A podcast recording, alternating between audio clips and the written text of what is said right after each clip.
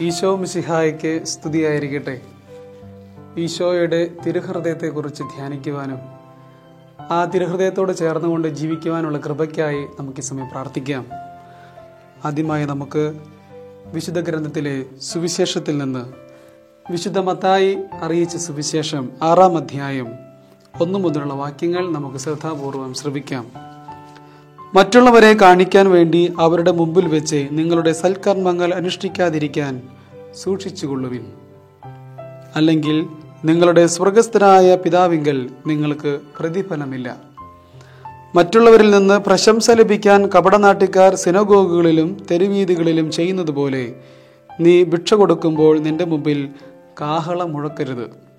സത്യമായി ഞാൻ നിങ്ങളോട് പറയുന്നു അവർക്ക് പ്രതിഫലം ലഭിച്ചു കഴിഞ്ഞു നീ ദാനധർമ്മം ചെയ്യുമ്പോൾ അത് രഹസ്യമായിരിക്കേണ്ടതിന് നിന്റെ വലത്തുകൈ ചെയ്യുന്നത് ഇടത്തുകൈ അറിയാതിരിക്കട്ടെ. രഹസ്യങ്ങൾ അറിയുന്ന പിതാവ് നിന്റെ പിതാവ് നിനക്ക് പ്രതിഫലം നൽകും. രഹസ്യങ്ങൾ അറിയുന്ന നിന്റെ പിതാവ് നിനക്ക് പ്രതിഫലം നൽകും. മിശിഹായിൽ എത്രയും സ്നേഹം നിറഞ്ഞ എന്റെ എത്രയും പ്രിയപ്പെട്ടവരെ ഈ ദിവസം നമ്മൾ ഈശോയുടെ തിരുഹൃദയത്തെക്കുറിച്ച് ധ്യാനിക്കുകയാണ്. ഈശോയുടെ തിരുഹൃദയം എന്ന് പറയുമ്പോൾ അത് ഈശോയെ തന്നെയാണ് നമ്മൾ ധ്യാനിക്കുന്നത്. എല്ലാവർക്കും പ്രിയങ്കരനായി എല്ലാവരിലാരും ആകർഷിക്കപ്പെട്ട ഈശോയുടെ ഹൃദയത്തെക്കുറിച്ച് നമ്മൾ ധ്യാനിക്കുകയാണ്. വിശുദ്ധ ബലിയിൽ നമ്മൾ പ്രാർത്ഥിക്കുന്നുണ്ട്. ഹൃദയം കൊണ്ട് നിങ്ങൾ പ്രാർത്ഥിക്കുവിൻ സമാധാനം നമ്മോട് കൂടെ. ഹൃദയം കൊണ്ട് നിങ്ങൾ പ്രാർത്ഥിക്കുവിൻ സമാധാനം നമ്മോട് കൂടെ. ഇന്ന് നമ്മൾ വായിച്ചു കേട്ട സുവിശേഷ ഭാഗത്ത് ഹൃദയങ്ങൾ അറിയുന്ന പിതാവ് രഹസ്യങ്ങൾ അറിയുന്ന പിതാവ് പ്രതിഫലം നൽകുമെന്ന് ഒരു വാഗ്ദാനം തരുന്നുണ്ട്. അങ്ങനെയെങ്കിൽ എന്താണ് ഈ രഹസ്യം? എന്താണ് ഈ രഹസ്യം? രഹസ്യം എന്ന് പറയുമ്പോൾ അത് ഹൃദയം അറിയുന്ന പിതാവിന്റെ ഒരു ഗുണമാണ്. രഹസ്യം എന്താണ് രഹസ്യം? അത് വളരെ വ്യക്തിപരമായ ജീവിതത്തിൽ മറ്റാർക്കും അറിയാത്ത മറ്റൊരു ഏതൊരു വ്യക്തിക്കും അറിയാത്ത തന്നിൽ തന്നെ കുടികൊള്ളുന്ന രഹസ്യങ്ങൾ. എന്താണ് രഹസ്യം? ആ രഹസ്യത്തിന്റെ മറ്റൊരു ഭാവമാണ് ഹൃദയം. ഹൃദയം. രഹസ്യങ്ങൾ അറിയുന്ന പിതാവ് നിങ്ങൾക്ക് പ്രതിഫലം നൽകുന്നു എന്ന് പറയുമ്പോൾ അതിനർത്ഥം നമ്മുടെ ഹൃദയങ്ങൾ അറിയുന്ന പിതാവ് നമുക്ക് പ്രതിഫലം നൽകുന്നുണ്ട്. അതല്ലാതെ ആരും കാണാതെ ചെയ്യുന്ന ആരിലാരും ആരിലാരും എന്താ പറയുക ആകർഷിക്കപ്പെടാതെ ചെയ്യുന്ന ഒരു ജീവിതശൈലിയല്ല. മറിച്ച് നമ്മുടെ ഹൃദയങ്ങൾ എങ്ങനെയാണ് ഇരിക്കുന്നത്? ആ ഹൃദയത്തിൽ നോക്കുന്ന പിതാവിന്റെ ഒരു വലിയൊരു സവിശേഷതയാണ് സുവിശേഷ ഭാഗത്ത് നമ്മൾ കണ്ടത്. ഈശോയുടെ തിരുഹൃദയത്തെക്കുറിച്ച് ധ്യാനിക്കുമ്പോൾ നമ്മുടെ ഹൃദയവും എത്രമാത്രം ഈശോയുടെ തിരുഹൃദയത്തിലേക്ക് ചേർന്നിരിക്കുന്നു എന്ന് നമുക്കൊന്ന് ആത്മപരിശോധന ചെയ്യേണ്ട ചെയ്യേണ്ടതായിട്ടുണ്ട്. നമുക്കറിയാം സാമൂഹലിന്റെ ഒന്നാമത്തെ പുസ്തകം ആറാം പതിനാറാമത്തെ അധ്യായം ഏഴാമത്തെ വാക്യത്തിൽ ഇങ്ങനെ പറയുന്നുണ്ട്. മനുഷ്യൻ കാണുന്നതല്ല കർത്താവ് കാണുന്നത്. മനുഷ്യൻ ബാഹ്യരൂപത്തിൽ ശ്രദ്ധിക്കുന്നു. കർത്താവാകട്ടെ ഹൃദയഭാവത്തിലും. കർത്താവ് ശ്രദ്ധിക്കുന്നത് നമ്മുടെ ഹൃദയത്തെയാണ്. അവന്റെ പുറമോടികളിലുള്ള അലങ്കാരങ്ങളോ ബാഹ്യരൂപത്തിലുള്ള അവന്റെ പ്രവർത്തനങ്ങളിലോ അല്ല. അവന്റെ ഹൃദയം എത്രമാത്രം ഈശോയിലേക്ക് ചേർന്നിരിക്കുന്നു എന്നാണ് ദൈവം നോക്കുന്നത്. വീണ്ടും സുഭാഷിതന്റെ പുസ്തകം ഇരുപത്തി ഒന്നാമത്തെ അധ്യായം രണ്ടാമത്തെ വാക്യത്തിൽ നമ്മളിങ്ങനെ വായിക്കുന്നുണ്ട്. മനുഷ്യർ തന്റെ വഴികൾ ശരിയെന്ന് തോന്നുന്നു. എന്നാൽ കർത്താവ് ഹൃദയത്തെ സൂക്ഷിച്ച് തൂക്കി നോക്കുന്നു. കർത്താവ് ഹൃദയത്തെ തൂക്കി നോക്കുന്നു എന്ന് പറയുന്നത്. കർത്താവ് ഇപ്പോഴും കാണുന്ന നമ്മുടെ ഹൃദയത്തെയാണ്. ഹൃദയത്തിന്റെ അവസ്ഥകളെയാണ് കർത്താവിന് വേണ്ടത്. വീണ്ടും നമ്മൾ കാണുന്നുണ്ട് എഫ് എസുകാർക്ക് എഴുതിയ ലേഖനം ആറാം അധ്യായം ആറാം വാക്യത്തിൽ നാം ഇങ്ങനെ വായിക്കുന്നുണ്ട്. മനുഷ്യരെ പ്രീണിപ്പിക്കുന്നവരെ പോലെ അവരുടെ മുമ്പിൽ മാത്രം ഇങ്ങനെ പ്രവർത്തിക്കാതെ പൂർണ ഹൃദയത്തോടെ ദൈവഹിതം അനുവർത്തിച്ചുകൊണ്ട് ക്രിസ്തുവിന്റെ ദാസന്മാരായിരിക്കുവിൻ.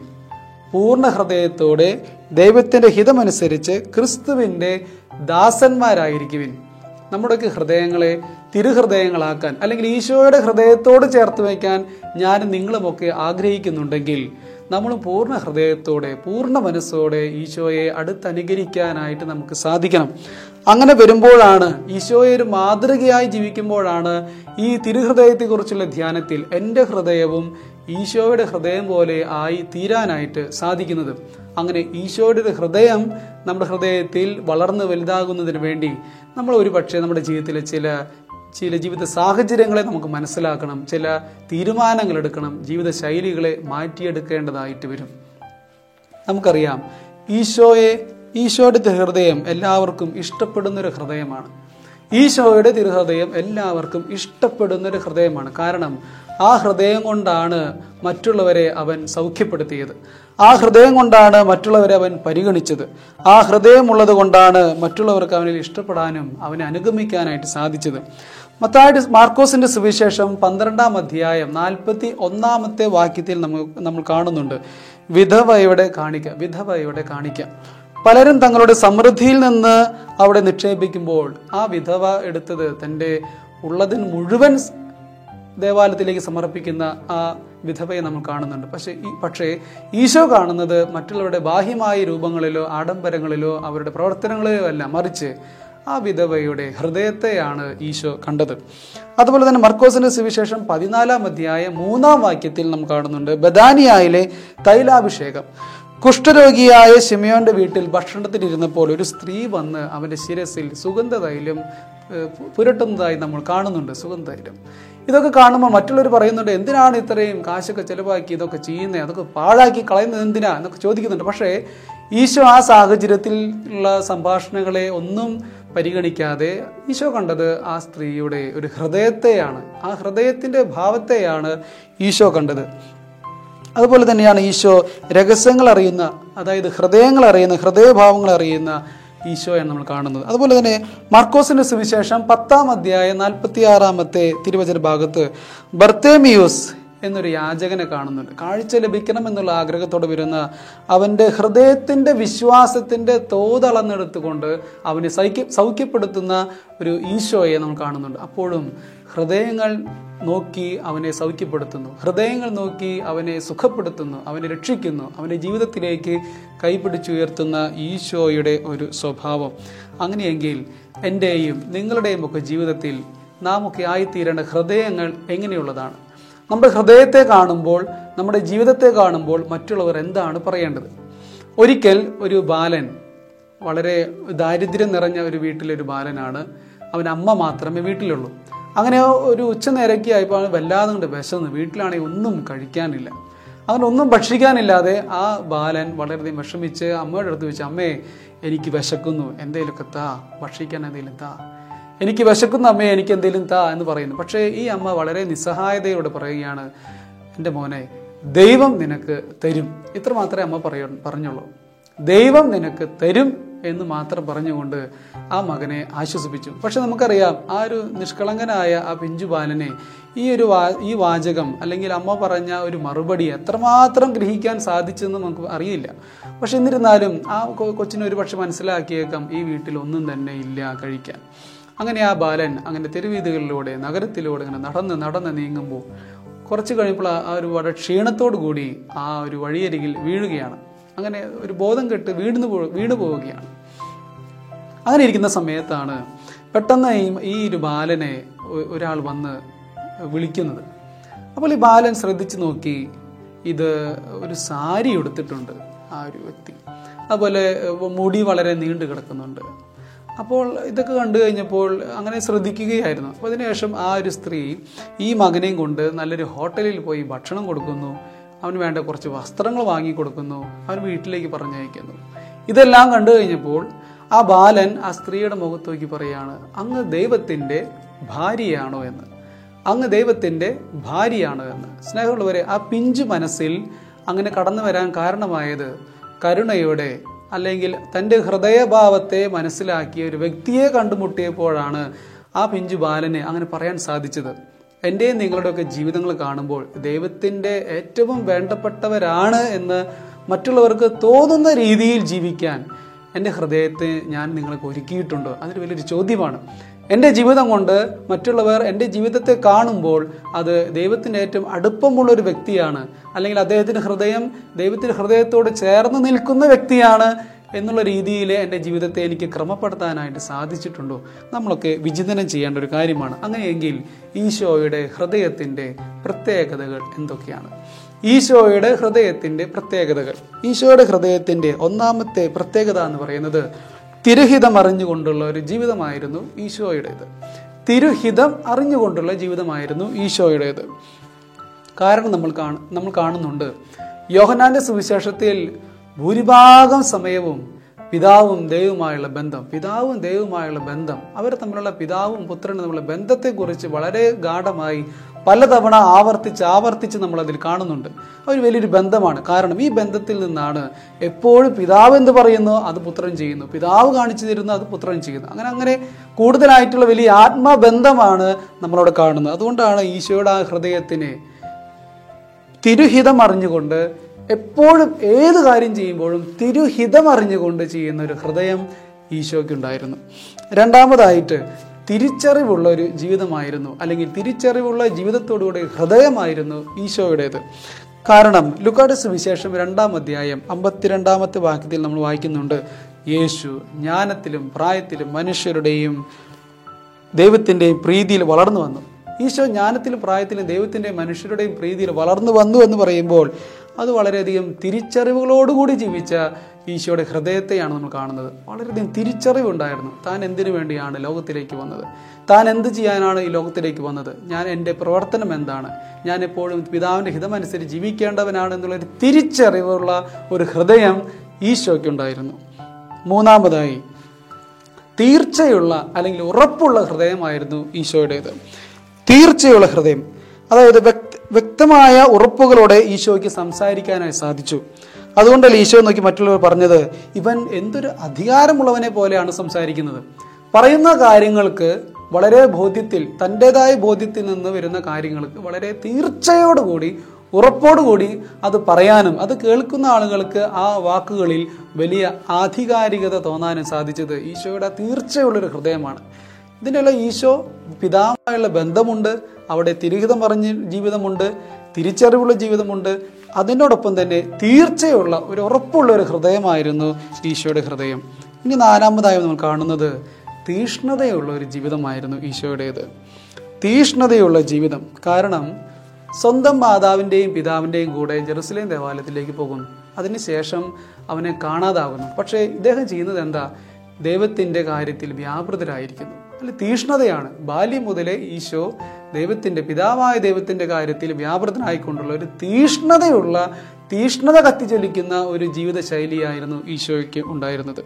സ്നേഹമുള്ളവരെ നമ്മൾ നമ്മുടെ ജീവിതത്തെക്കുറിച്ച് ധ്യാനിക്കുമ്പോൾ തിരിച്ചറിവോടുകൂടി തിരുഹിതമറിഞ്ഞ് തീർച്ചയോടുകൂടി തീഷ്ണതയോടെ ജീവിക്കാനുള്ള ഒരു ഹൃദയം ഞങ്ങൾക്ക് തരണമേ എന്ന് നമുക്ക് ഈശോയോട് എന്നും പ്രാർത്ഥിക്കാം. ഈശോയുടെ തിരുഹൃദയത്തെ പറ്റി ധ്യാനിക്കുമ്പോഴും പ്രാർത്ഥിക്കുമ്പോഴും നമ്മുടെയൊക്കെ നമ്മുടെ ജീവിതങ്ങളിലേക്ക് ഉണ്ടാകേണ്ടതും ഇത് തന്നെയാണ്. ഒരുപാട് കുറവുകളുള്ളവരാണ് നമ്മൾ ഒരുപാട് ബലഹീനതകളുള്ളവരാണ് നമ്മൾ. എന്നിരുന്നാലും ഈശോ വളരെ ക്ഷമയോടെ കാരുണ്യത്തോടെ നമ്മെ നമ്മളെല്ലാവരെയും ഈശോ സ്വീകരിക്കാനായിട്ട് ഇങ്ങനെ ഇരു കരങ്ങൾ നീട്ടിയിരിക്കുകയാണ്. തന്നെ തിരുഹൃദയത്തെ കാട്ടിത്തന്നുകൊണ്ട് നമ്മളെ ഓരോരുത്തരെയും ആ ഹൃദയത്തിലേക്ക് കാണിച്ചുകൊണ്ട് എന്റെയും നിങ്ങളുടെയൊക്കെ ജീവിതങ്ങളെ തിരുഹൃദയമാക്കി മാറ്റാനായിട്ട് ഈശോ ആഗ്രഹിക്കുന്നുണ്ട്. അങ്ങനെ മാറ്റി കഴിയുമ്പോൾ നമ്മുടെയൊക്കെ ജീവിതങ്ങളിലൂടെ ഒരുപാട് ഒരുപാട് ആളുകൾക്ക് ഈശോയെ പകർന്നു നൽകാനായിട്ട് സാധിക്കും. അങ്ങനെയുള്ളൊരു ജീവിതം നമുക്ക് സാധ്യമാകണമെങ്കിൽ നമുക്കുണ്ടാകേണ്ട ഒരു മനോഭാവം അതൊരു എളിമയുടെ മനോഭാവം ഉണ്ടാകുമ്പോഴാണ് ഈശോയുടെ ഹൃദയത്തോട് ചേർന്ന് നിൽക്കാൻ സാധിക്കുകയുള്ളൂ. നമുക്കറിയാം നമ്മൾ നോമ്പ് കാലം തുടങ്ങുന്നതിന് മുമ്പ് വിഭൂതി തിരുനാൾ ആഘോഷിക്കുന്ന സമയത്ത് വായിക്കുന്ന ഒരു സുവിശേഷ ഭാഗമുണ്ട്. മത്താടി സുവിശേഷം നാലാം അധ്യായം. നമ്മൾ വായിക്കുന്ന ഒരു സുവിശേഷ ഭാഗമാണ്. അവിടെ നമ്മൾ കാണുന്നുണ്ട് കല്ലുകളോട് അപ്പമാകാൻ പറയുക. ഈശോ സർവശക്തനായ ദൈവത്തിന്റെ പുത്രനോട് പിശാജ് പറയുകയാണ് കല്ലുകളോട് അപ്പമാകാൻ പറയുക. അതിനു മുമ്പ് ഒരു കാര്യം പറയുന്നുണ്ട്. നീ ദൈവപുത്രനാണെങ്കിൽ കല്ലുകളോട് അപ്പമാകാൻ പറയുക. അവന്റെ ആ ജീവിതത്തോട് നോക്കിക്കൊണ്ട് പറയുകയാണ് പിശാ പിശാജ് അശുദ്ധാത്മാവ്. നീ ദൈവപുത്രനാണെങ്കിൽ കല്ലുകളോട് അപ്പമാകാൻ പറയുക. ഇതെന്നാ ചോദ്യം? നമ്മളോടൊക്കെ നീ ഇന്ന ആളാണെങ്കിൽ ഇതൊക്കെ ചെയ്യടാ എന്നൊക്കെ പറയുന്നത് പോലെയാണ് ഈശോയുടെ സന്നിധിയിലേക്ക് ആ ചോദ്യം വരുന്നത്. ഈശോ ശാന്തമായിരുന്നു.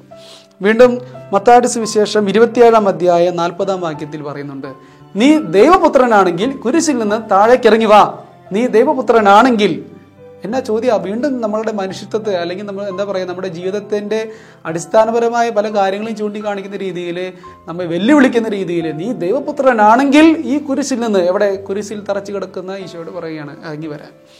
പക്ഷെ ഇതിനൊരു ഉത്തരം ഈശോ പറയുന്നുണ്ട്. മത്താടി സുവിശേഷം ഇരുപത്തിയാറാം അധ്യായം അമ്പത്തിരണ്ടാം വാക്യത്തിൽ എന്റെ പിതാവിനോട് ഞാൻ ഇതൊക്കെ പറഞ്ഞു കഴിഞ്ഞാൽ എന്നെ രക്ഷിക്കാൻ വരുമെന്ന് നിങ്ങൾക്ക് അറിഞ്ഞുകൂടെ? എന്ന് ശിഷ്യരോട് പറയുന്നുണ്ട് ഈശോ.